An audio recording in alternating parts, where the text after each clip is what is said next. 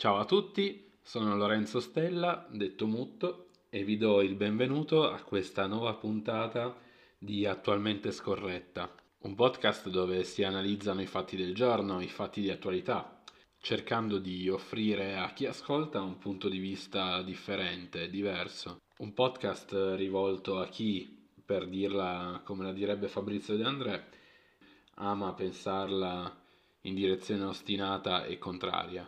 Innanzitutto mi piacerebbe ringraziare chi ha ascoltato le prime due puntate, diciamo gli episodi pilota di questo podcast. Ho ricevuto moltissimi pareri e consigli riguardo a queste puntate e anche di questo vi ringrazio particolarmente. Chi mi conosce sa bene che solitamente mi incavolo un po' di più, quindi anche visti gli argomenti della settimana che si sta per concludere, vi posso garantire che in questo nuovo episodio sarò decisamente più incavolato. Anche perché non so voi, ma di episodi che mi hanno fatto incavolare in questa settimana ce ne sono stati parecchi. Quindi ricordo anche che eh, chi ha voglia di incazzarsi più spesso di una volta a settimana può anche seguire me e i miei pensieri eh, sicuramente scorretti sulla mia pagina Facebook Lorenzo Mutto Stella e sul mio Instagram Mutto92 con 92 scritto in numero.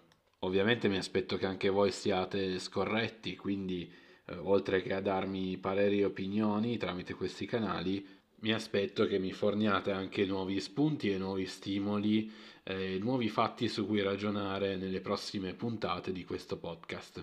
Detto questo, Bando alle ciance, ciancio alle bande e iniziamo la discussione su ciò che mi ha fatto incazzare questa settimana. Parlerò del, del governo Conte, eh, del, delle opposizioni a questo governo Conte e di fake news. Buon ascolto. Vi ho detto che un po' di cose mi hanno fatto incazzare in questa settimana. Ho appena, appena, appena finito di vedere la nuova conferenza stampa del Premier Giuseppe Conte e quella di oggi venerdì 10 aprile. E devo dire che sono molto molto stupito del fatto che si sia platealmente e pubblicamente eh, arrabbiato con Giorgia Meloni e Matteo Salvini per la quantità diciamo di eh, falsità che hanno detto sul, sul fatto che il governo abbia eh, effettivamente firmato questo MES. Non starò a ripetermi su cos'è il MES, anche perché ne ho già parlato eh, nella puntata precedente di Attualmente Scorretta, eh, in quella puntata che si intitola Scontro nell'Unione Europea. Se volete saperne di più sul MES andatevela a riprendere, però quello che io vorrei dire oggi è che io non sono sicuramente a favore di questo governo Conte anzi sono decisamente dalla parte opposta della barricata. Eppure ci sono delle considerazioni profonde da fare. Dunque, la prima considerazione, forse la più scontata che si possa fare, è che nessun governo nella storia della Repubblica Italiana fino ad oggi abbia mai dovuto affrontare questo tipo di situazione, questo tipo di tragedia e questo tipo di problematica. Ritengo quindi sia completamente assurdo e irresponsabile eh, sommergere questo governo di critiche che non siano costruttive. Possono piacerci o meno certe scelte fatte dal governo, ma sono convinto che stiano lavorando e che non avendo parametri cui affidarsi siano costantemente alla ricerca del, della soluzione che possa portare al miglioramento delle condizioni della vita del popolo italiano. Quindi è assolutamente lecito dire e pensare che stiano navigando alla cieca e che ciò abbia assolutamente comportato decine di errori fondamentali, sia dal punto di vista pratico sia dal punto di vista comunicativo dal punto di vista pratico mi viene in mente ad esempio la consegna di materiale assolutamente scadente da buttare eh, come le mascherine che si strappano ai medici per esempio. Ovviamente mi riferisco alle mascherine che il governo ha consegnato alla regione Lombardia tramite la protezione civile e che la stessa regione Lombardia ha rimandato indietro definendole delle mascherine della Swiffer con tutto il bene per la compagnia Swiffer. Eh? Per quanto riguarda invece gli errori di comunicazione se ne possono contare veramente centinaia. Pensiamo alle conferenze stampa convocate da Conte, alle quali poi è arrivato in ritardo, alle conferenze stampa rinviate dallo stesso Conte, a un governo che a quanto pare firma l'accordo per il MES, poi a quanto pare non lo firma e poi dopo Conte si incazza perché era stato detto che era stato firmato un accordo per il MES. Tutte queste cose sono errori di comunicazione Probabilmente anche lo stesso citare Matteo Salvini e Giorgia Meloni durante l'ultima conferenza stampa, quella appunto del 10 aprile, è stato un errore perché dimostra una sorta di debolezza all'interno delle istituzioni, una sorta di coda di paglia che io fossi Matteo Salvini o Giorgia Meloni sfrutterei decisamente, ma non solo per andargli a dire come stanno facendo in questo momento che è una cosa vergognosa che in una conferenza stampa senza diritto di replica immediata vengano nominate le opposizioni, ma per dire che Conte in una conferenza stampa simile avrebbe dovuto fare tutt'altro che non andare a parlare delle opposizioni, avrebbe magari potuto spiegare perché quelle decine di migliaia di imprenditori che ne hanno fatto richiesta non hanno ancora visto i, quei cavolo di 600 euro che ben inteso sono comunque una presa per i fondelli nei confronti delle piccole e medie imprese italiane. Avrebbe potuto spiegare perché addirittura certi commercialisti non erano in grado di decifrare sto cacchio di decreto salva Italia, per cui non sapevano neanche cosa rispondere a certe categorie di imprenditori riguardo a quei 600 euro. Anche perché effettivamente sono queste le cose che interessano alla popolazione italiana, non tanto i giochi di potere, ma questo Salvini e Meloni ancora non lo hanno capito. Infatti Salvini durante tutta la ultima settimana ha impegnato il suo tempo a cercare di mantenere saldo l'elettorato, eh, diciamo, cattolico conservatore, come semplicemente andando a pregare eh, in televisione oppure andando a dire che le chiese vanno assolutamente riaperte per Pasqua. Cioè, ci rendiamo conto della cagata che ha detto Matteo Salvini? Ora, io sono il primo fermamente convinto che l'aspetto psicologico e quindi per chi crede anche l'aspetto religioso siano fondamentali nella lotta a una malattia, come è stato ampiamente dimostrato. Ma riaprire le chiese oggi vuol dire semplicemente andare ad impestare più gente possibile, come accadeva magari nel Medioevo, quando le popolazioni si riunivano tutte insieme per pregare la Madonna contro la peste e poi in chiesa erano tutti a contagiarsi l'uno con l'altro.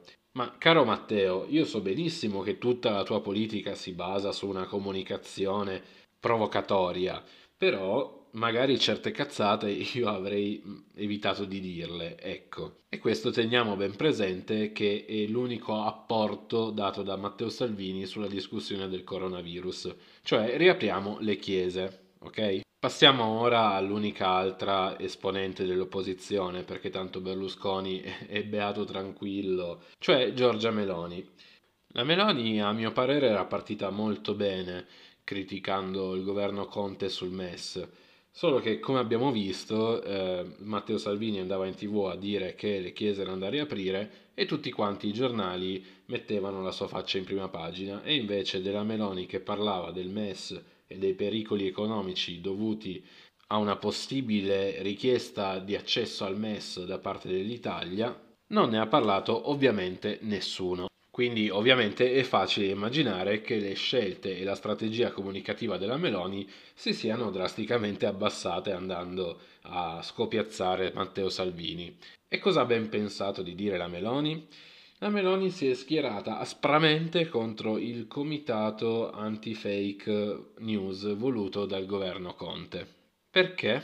Perché temeva la censurassero. Ma io dico, carissima Giorgia Meloni, ma è mai possibile che dobbiamo vivere in un paese in cui la gente finisce per credere al fatto che le antenne del 5G siano state messe lì apposta per diffondere il virus e tenti di distruggerle? Oppure, altra cosa che mi ha fatto incredibilmente incazzare, dobbiamo permettere a certa gente di diffondere dicerie secondo cui i nostri padri, i nostri genitori avrebbero diffuso la voce che i giovani erano immuni dal virus per mandarci a lavorare al posto loro e trasformandoci dunque in carne da macello. Io non credo sia sensato sradicare e cambiare un pavimento se una mattonella è macchiata. Magari, cara Giorgia, era necessario andare a dire a tutti quanti i tuoi social media manager di non diffondere allarmismi inutili e di andarci piano con certe provocazioni?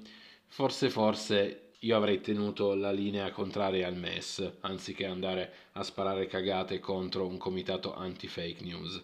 Anche perché ricordiamoci, visto che i gattini vanno tanto di moda su Facebook, che le fake news sono il motivo per cui eh, decine di animali domestici sono morti perché la gente gli disinfettava le zampe con dei corrosivi, avendo paura che loro camminando sulle zampe potessero portare in casa il coronavirus. Chiaramente questo è un piccolo esempio e non si vogliono assolutamente dimenticare eh, le ormai decine di migliaia di vittime dovute dal coronavirus, però è per fare un piccolo esempio di quanto danno può causare una fake news. Quindi, giusto per concludere, io trovo che siano veramente vergognose le istituzioni in questo momento, sia il governo, sia la maggioranza politica, sia le opposizioni.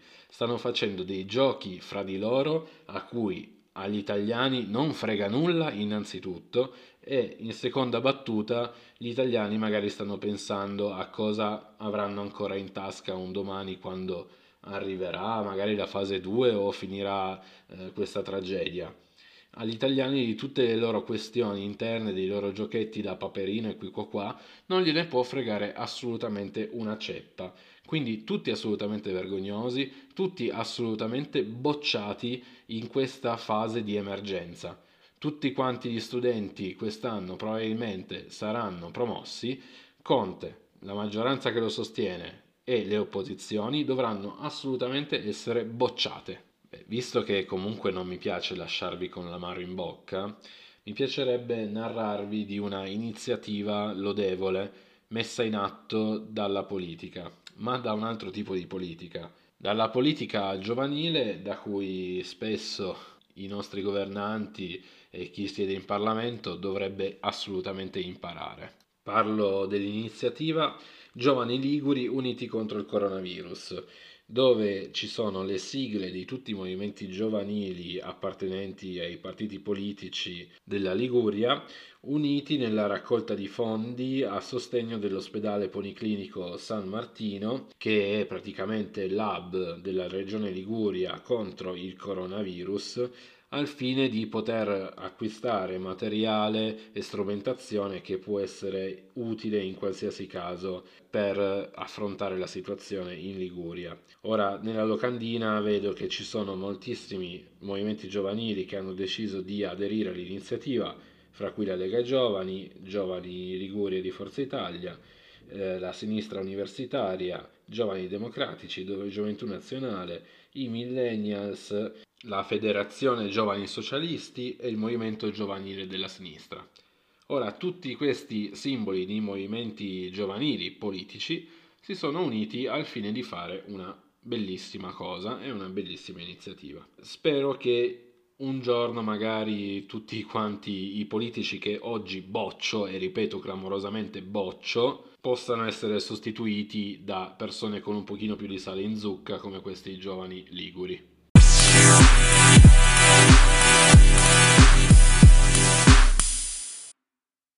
Eccoci quindi al termine di questa terza puntata di Attualmente Scorretta. Io spero che gli argomenti trattati siano stati di vostro interesse.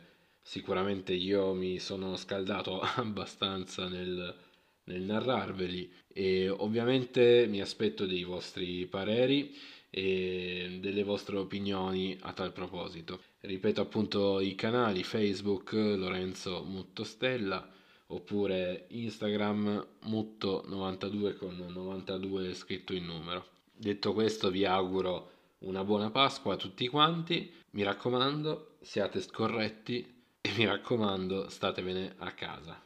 Ciao, alla prossima!